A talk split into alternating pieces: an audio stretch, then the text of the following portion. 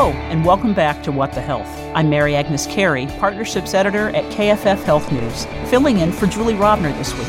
I'm joined by some of the best and smartest health reporters in Washington. We're taping this week on Thursday, June 15th at 10:30 a.m. As always, news happens fast and things might have changed by the time you hear this. So here we go.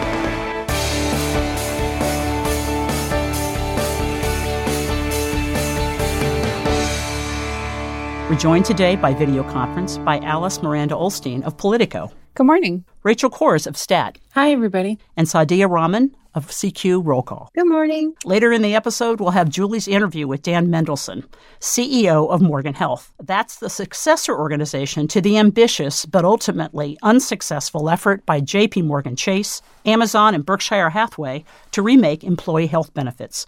But first, let's go to this week's news the Biden administration announced that more than a million Americans have lost their Medicaid coverage since early April as part of the ending of the COVID public health emergency. Administration officials said that too many people were losing Medicaid due to red tape. About four in five people dropped so far either didn't return paperwork to verify their eligibility or they admitted documents, according to federal and state data from 20 states.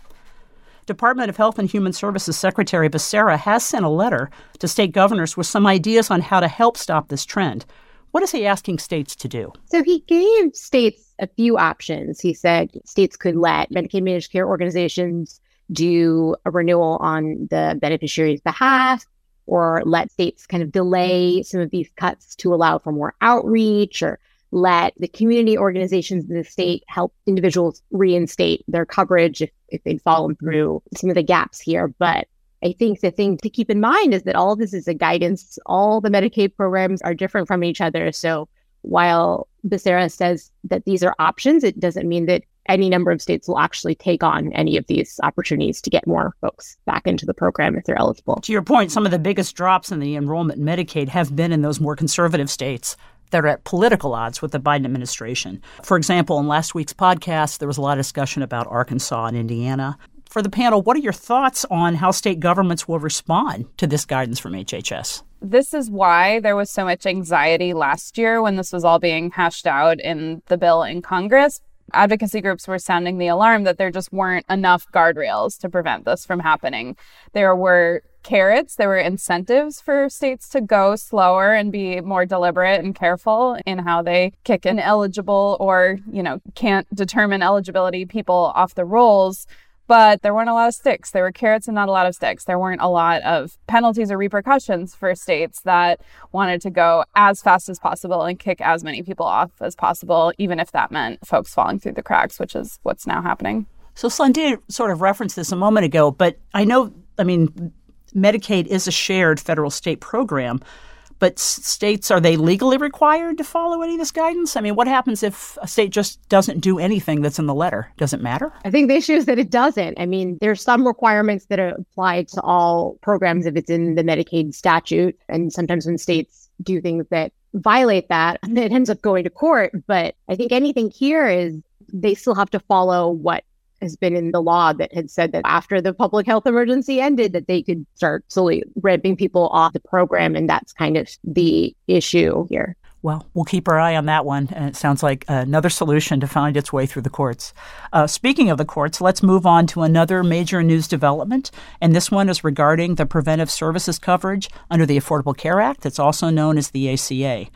Texas conservatives that challenge the law's preventive care mandate have reached a tentative compromise with the Justice Department that preserves free coverage for a range of medical services.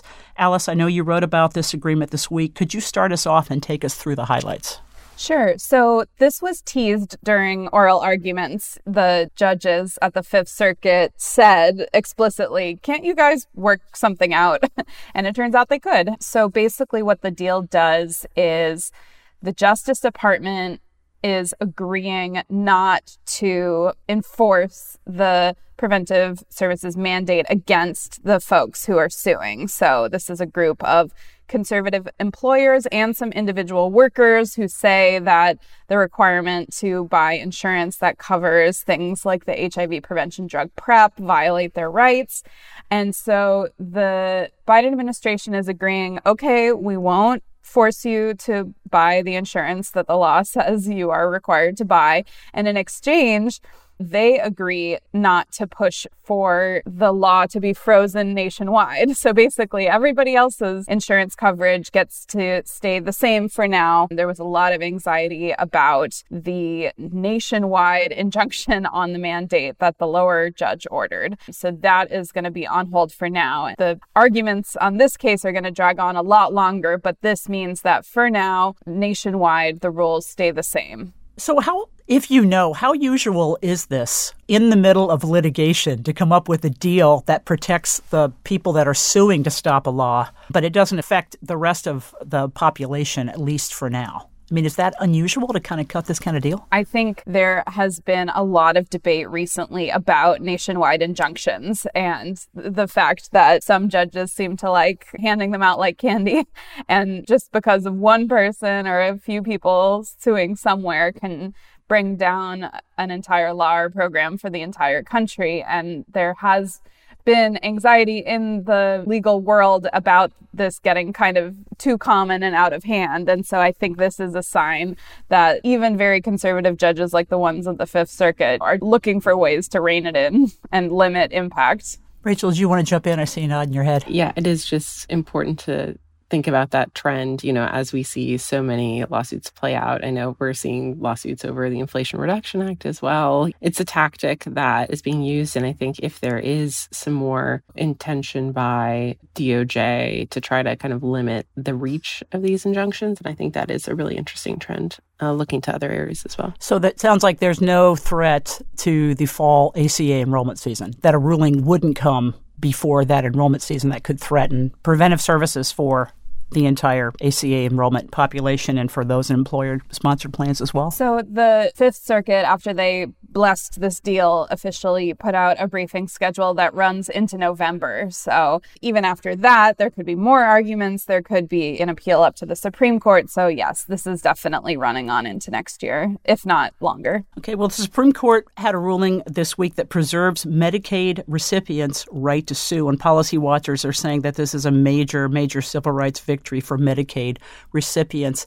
Before we taping, we were chatting about it a little bit. Alice, fill us in here. I mean, the specifics are that this is about a woman's right to sue the state over the treatment of her husband in a nursing home. He was given chemical restraints, which is a horrible thing if you look it up, that worsened his dementia. He was drugged, you know, in order to be easier to control, essentially, which is a very damaging practice. But that was sort of just the narrow issue at play, but this was seen as a major victory for any Medicaid beneficiary's right to sue over not getting the care that they're entitled to. And so this could have implications in the future for things like coverage of reproductive health services, including abortion and other areas as well. So there was a lot of anxiety that this conservative uh, Supreme Court majority would move to limit Medicaid beneficiaries' rights to bring challenges, and that didn't happen here. It was a 7 2 ruling, right?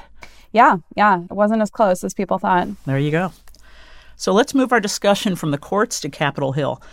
Outgoing Centers for Disease Control and Prevention Director Rochelle Walensky appeared before a House panel this week to talk about her agency's response to the COVID pandemic.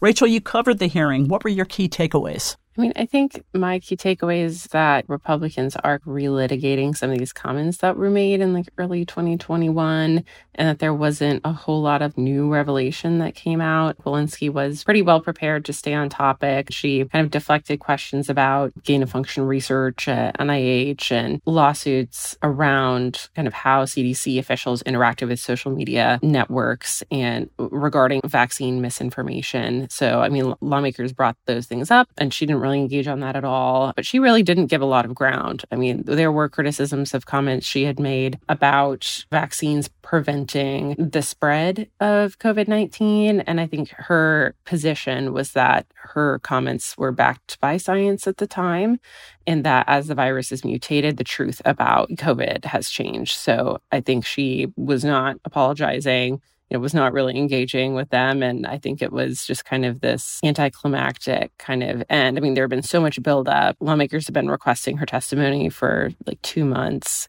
And it was over. And I don't think she suffered any really significant hits there. Were there any sort of agreement on lessons learned from how the CDC and more broadly the Biden administration handled its response to the pandemic? I mean, are there lessons learned here? Is there any roadmap to doing things differently or better next time? Well, one thing she did bring up was she said that the CDC didn't really have visibility into how many people who were hospitalized with COVID were also vaccinated.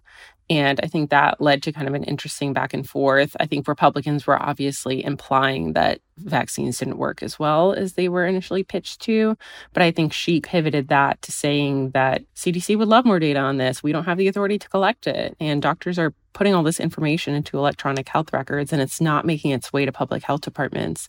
And so I think that kind of fits into the administration's asks for the pandemic preparedness legislation that Congress is kind of working through right now. So I think she pivoted that to ask for more authority for her agency, which I don't know that Republicans will be particularly enthusiastic about. But I think that was an interesting back and forth where she did concede that they just didn't have a whole lot of information in the moment. Would state health departments have to direct hospitals to collect? collect that and then share it with the federal government if she's saying she doesn't have the regulatory authority to do it? I'm not an expert in this area, I'll say, but my understanding is that the CDC was collecting information and had to like have individual agreements with health departments on how that was going to be collected.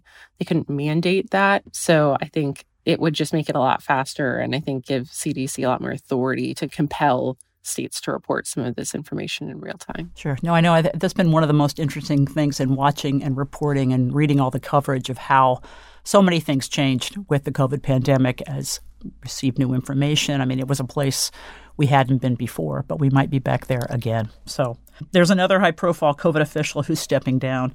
Dr. Ashish Jha is leaving his post. I think today is actually his last day as the White House COVID 19 response coordinator. This departure was announced a while ago, and it's not a surprise, especially with the end of the public health emergency. But what do these departures mean for the administration's future plans to handle COVID? I mean, what message does it send to the public with these two folks leaving at this time? I think if folks are already primed to think this administration is not making it a priority, this is more fodder for that viewpoint. Um, you know, you could also note that these folks have been serving a long time in a very difficult role, and this is, you know, sort of natural turnover. But I think that with all of the protections lifting right now and hearing very little about COVID at all from the administration. I mean, the president hasn't talked about it publicly in months. He didn't say anything on the day the public health emergency ended, which folks were a little upset about.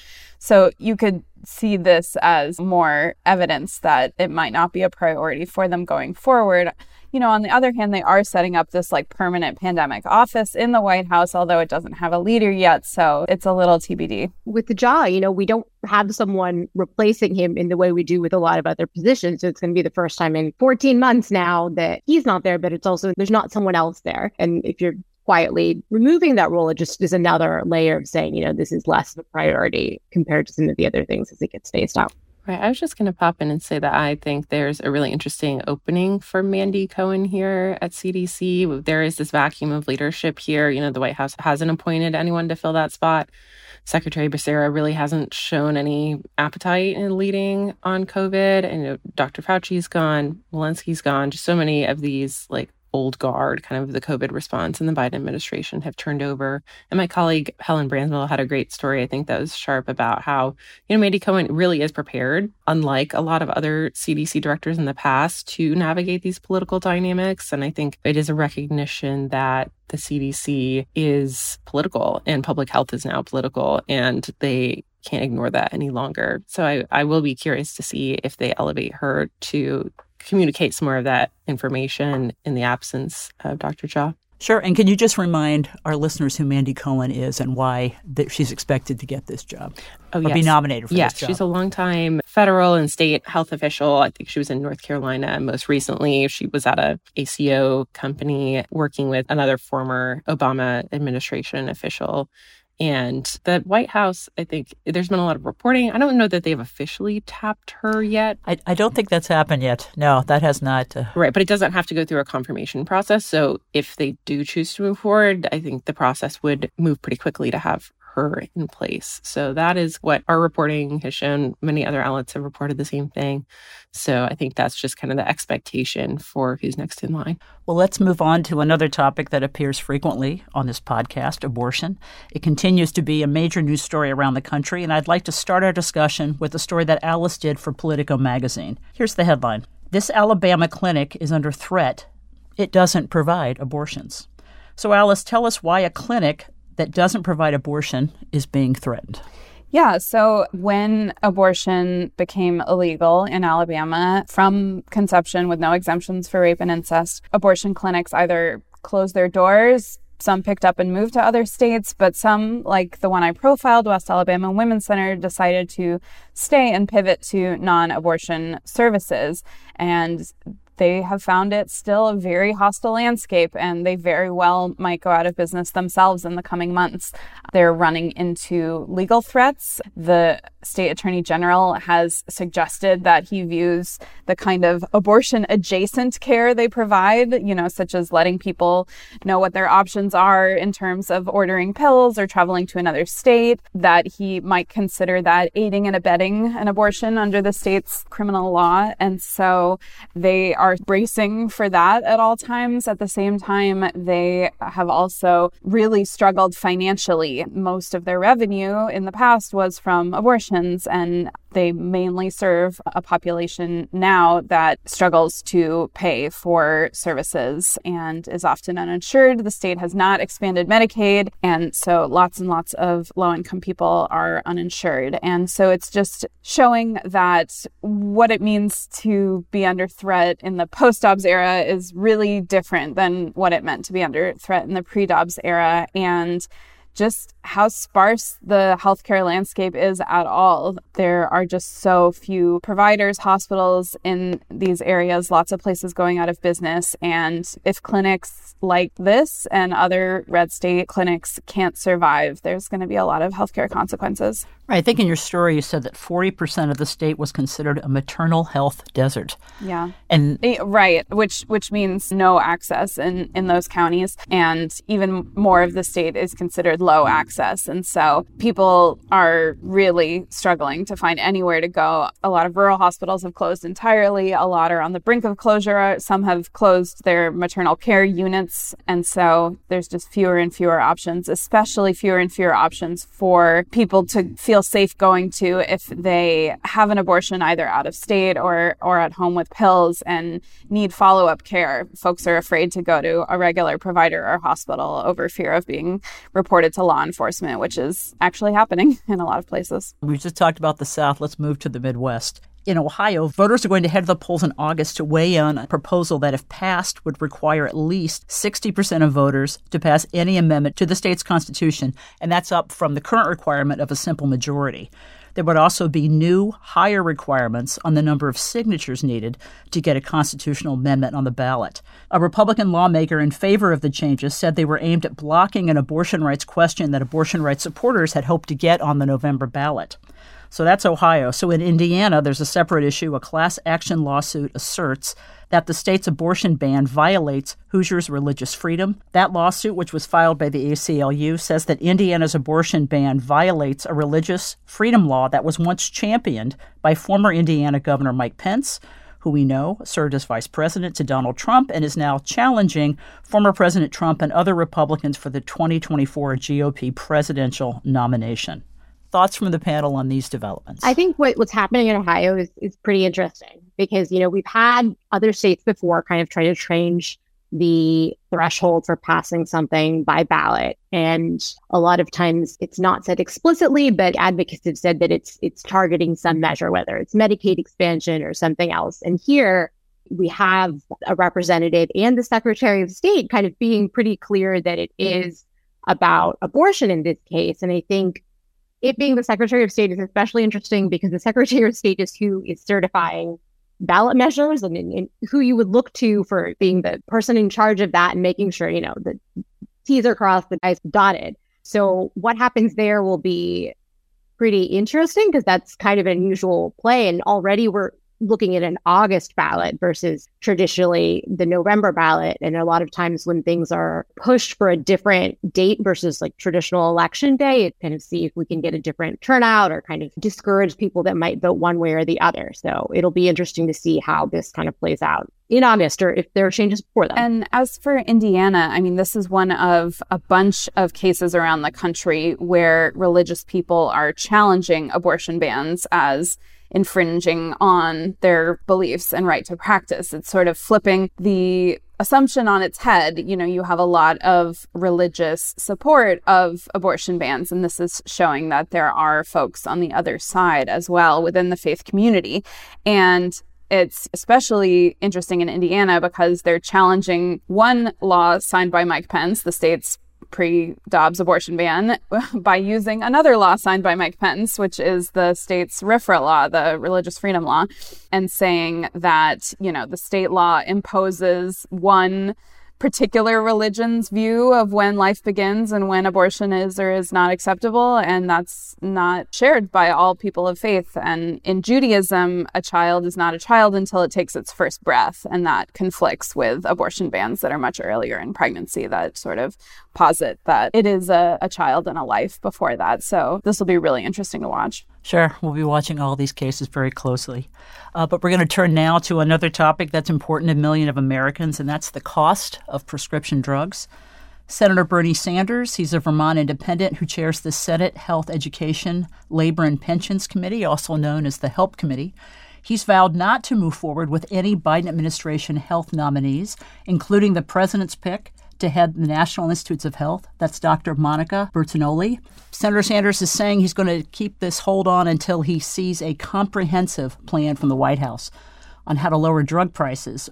What is he upset about specifically? And is he going to have other senators? Have they joined him? Do you think that will be in the cards, or is this kind of a one man band here? Um, my take on this is that he knows he can't get the votes in Congress. So this is kind of his only option is to try to pressure the administration to do it. And the only lever he has is nominees. So he's using that. I don't know how long he'll hold out on this. I mean, it is basically he's arguing that the public has invested research dollars to help develop kind of the basic science that's the foundation for a lot of important medications. And right now, the government isn't really getting enough return on that investment. And there's no requirement that companies that end up actually manufacturing these drugs and bringing them to market would price them in a fair, reasonable way.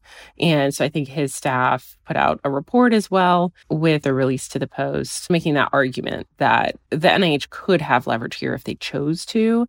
And that in the past, there have been clauses in contracts that could have given the government some leverage to go after these companies more aggressively, but they're just choosing not to. And so far, the Biden administration has shown no appetite to go after companies' patents because of pricing issues. It's never been done before.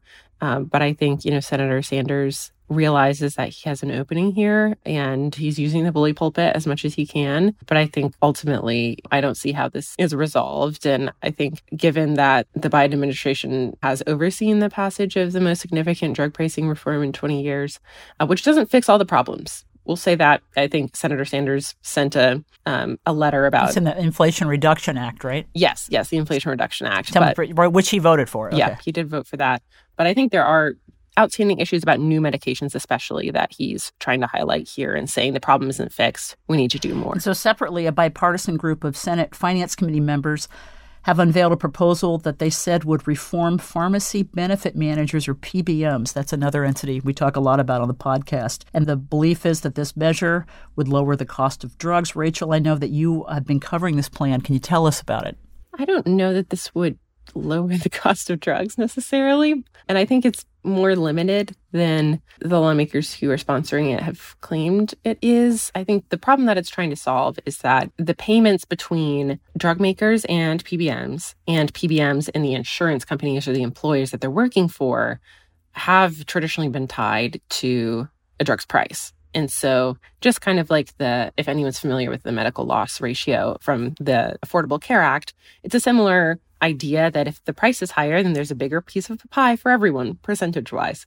So, this bill aims to delink some of the fees in contracts with PBMs from the price of drugs. Now, this doesn't change the rebates that drug makers and PBMs negotiate on themselves, doesn't touch that at all. It's just fees. So I think it's kind of hard to know how these work. You know, we don't have them, they're not public, but I think they're trying to get at regulating this space a little bit more and trying to align those incentives a little bit better to make sure PBMs aren't preferring more expensive medications for their own gain. And what's been the response from the PBM industry? It is pretty fresh, but I think in general, they have argued that the reason for high prices is drug makers because they set the prices. And I think this has been a food fight that's been going on for a very long time. But I think lawmakers are kind of coming around to the idea of doing some sort of reform to the PBM industry.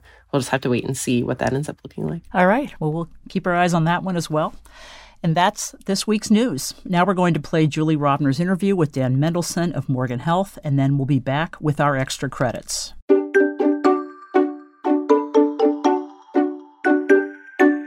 I am pleased to welcome to the podcast Dan Mendelson, CEO of Morgan Health, a new business unit of the financial services giant JP Morgan Chase.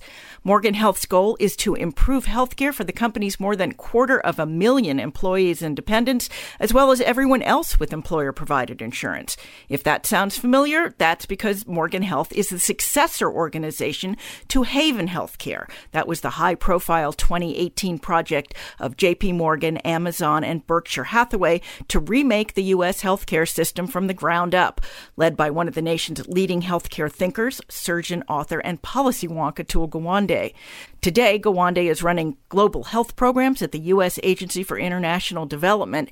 Haven is no more. And if you listen to our special 300th episode earlier this month, our experts came down pretty hard on employers' contributions to fixing what ails the healthcare system. So I've asked Dan here to talk about what is going on. Welcome, Dan. My pleasure. So, Dan may not have as high a public profile as Atul Gawande, but he has broad and long experience in health policy, from overseeing federal health programs at the Office of Management and Budget during the Bill Clinton administration to founding and growing Avalere Health, a successful healthcare consulting and advisory group.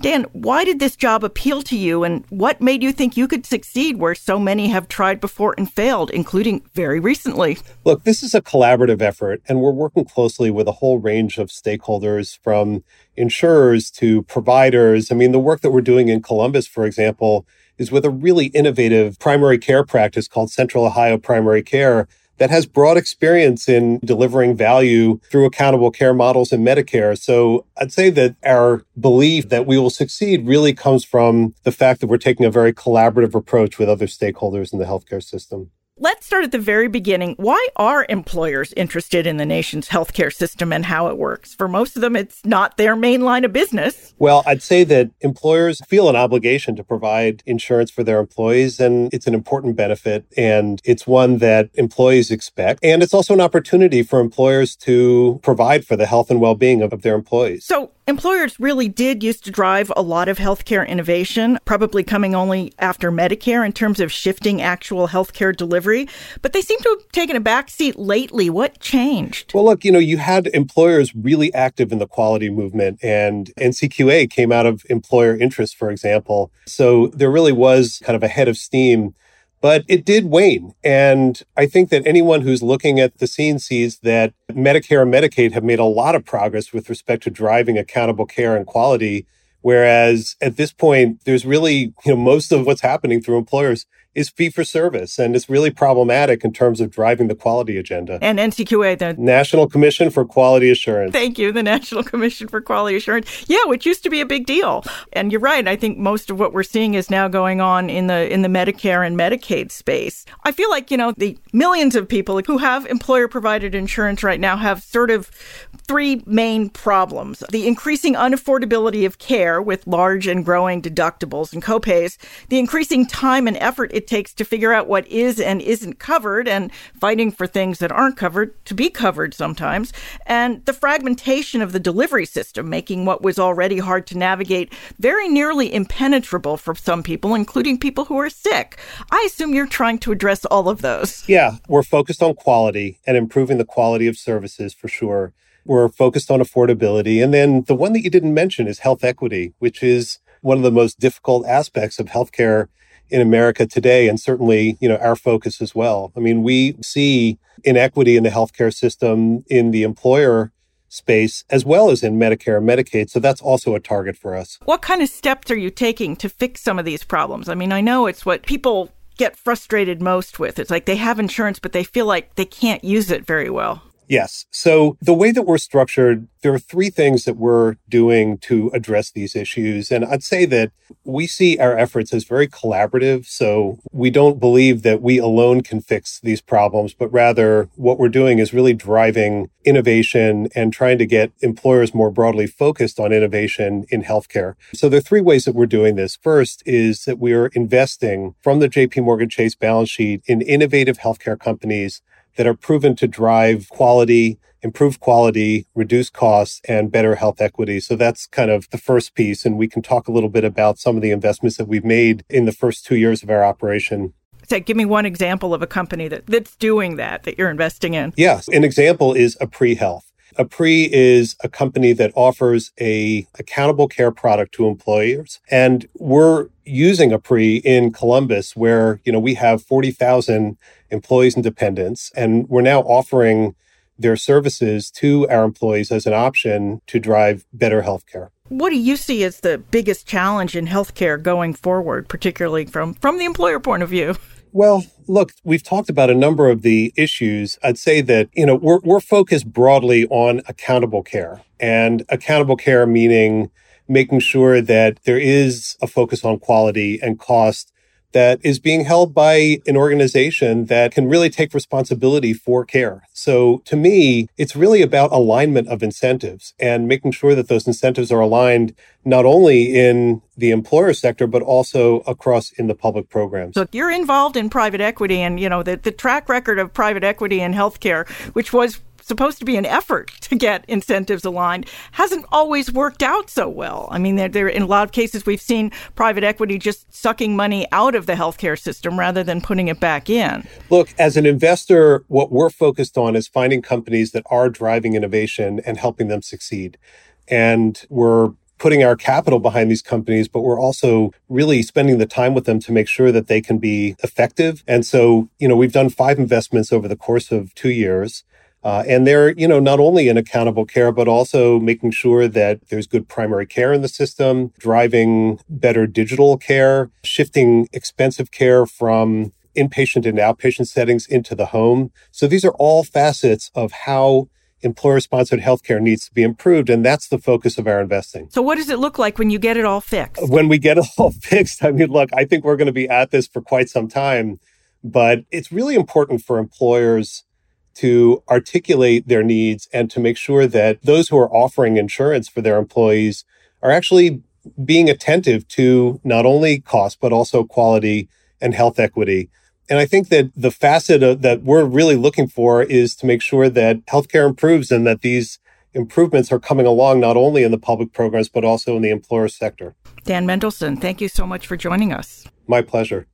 All right, we're back, and it's time for our extra credit segment. That's when we each recommend a story that we read this week and we think you should read it too. As always, don't worry if you miss it. We'll post the links on the podcast page at kffhealthnews.org and in the show notes on your phone or other mobile device. So, Alice, why don't you go first this week? Sure. I chose a piece in Stat by Brittany Trang and Elaine Chen. It's called AMA Asks Doctors to De Emphasize Use of BMI Engaging Health and Obesity.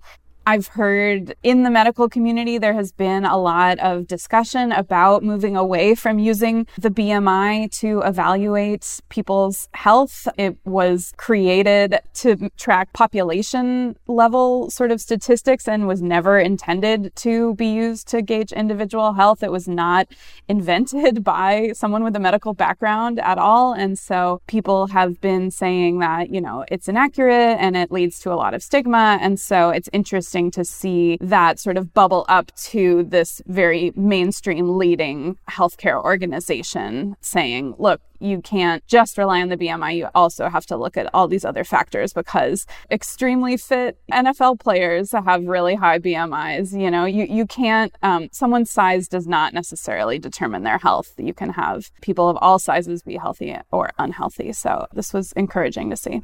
Great. And for folks interested in more on that, we have a lot of coverage on that at kffhealthnews.org. So check that out. Uh, Rachel, why don't you go next? Sure. Um, my piece this week is by one of Alice's colleagues in Politico, Megan Messerly. And the headline is Thousands Lose Medicaid in Arkansas. Is this America's future?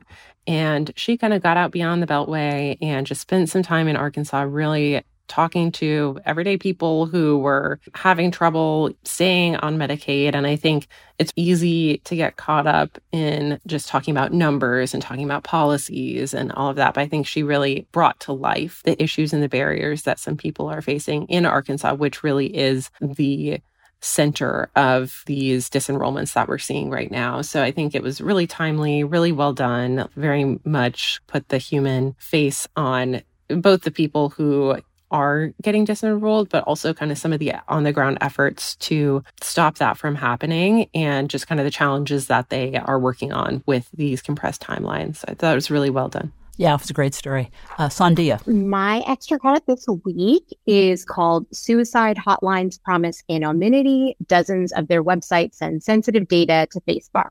And it's by Colin Lecher and Jon Keegan for the markup in partnership with Stat.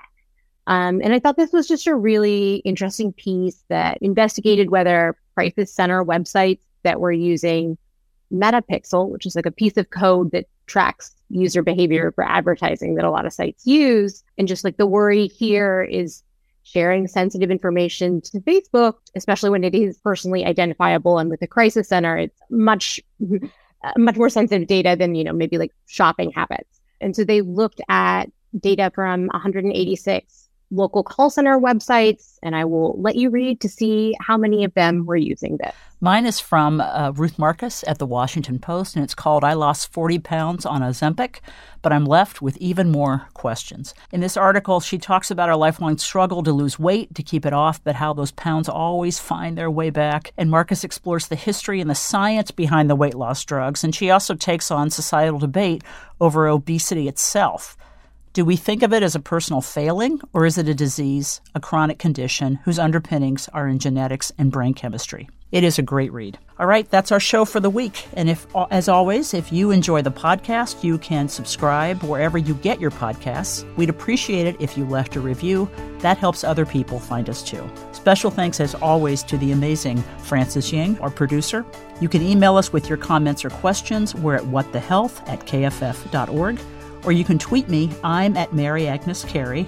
Alice? At Alice Ollstein. Rachel? At Rachel Cohrs. And Sandhya? At Sandhya Wright. We'll be back in your feed next week. Until then, be healthy.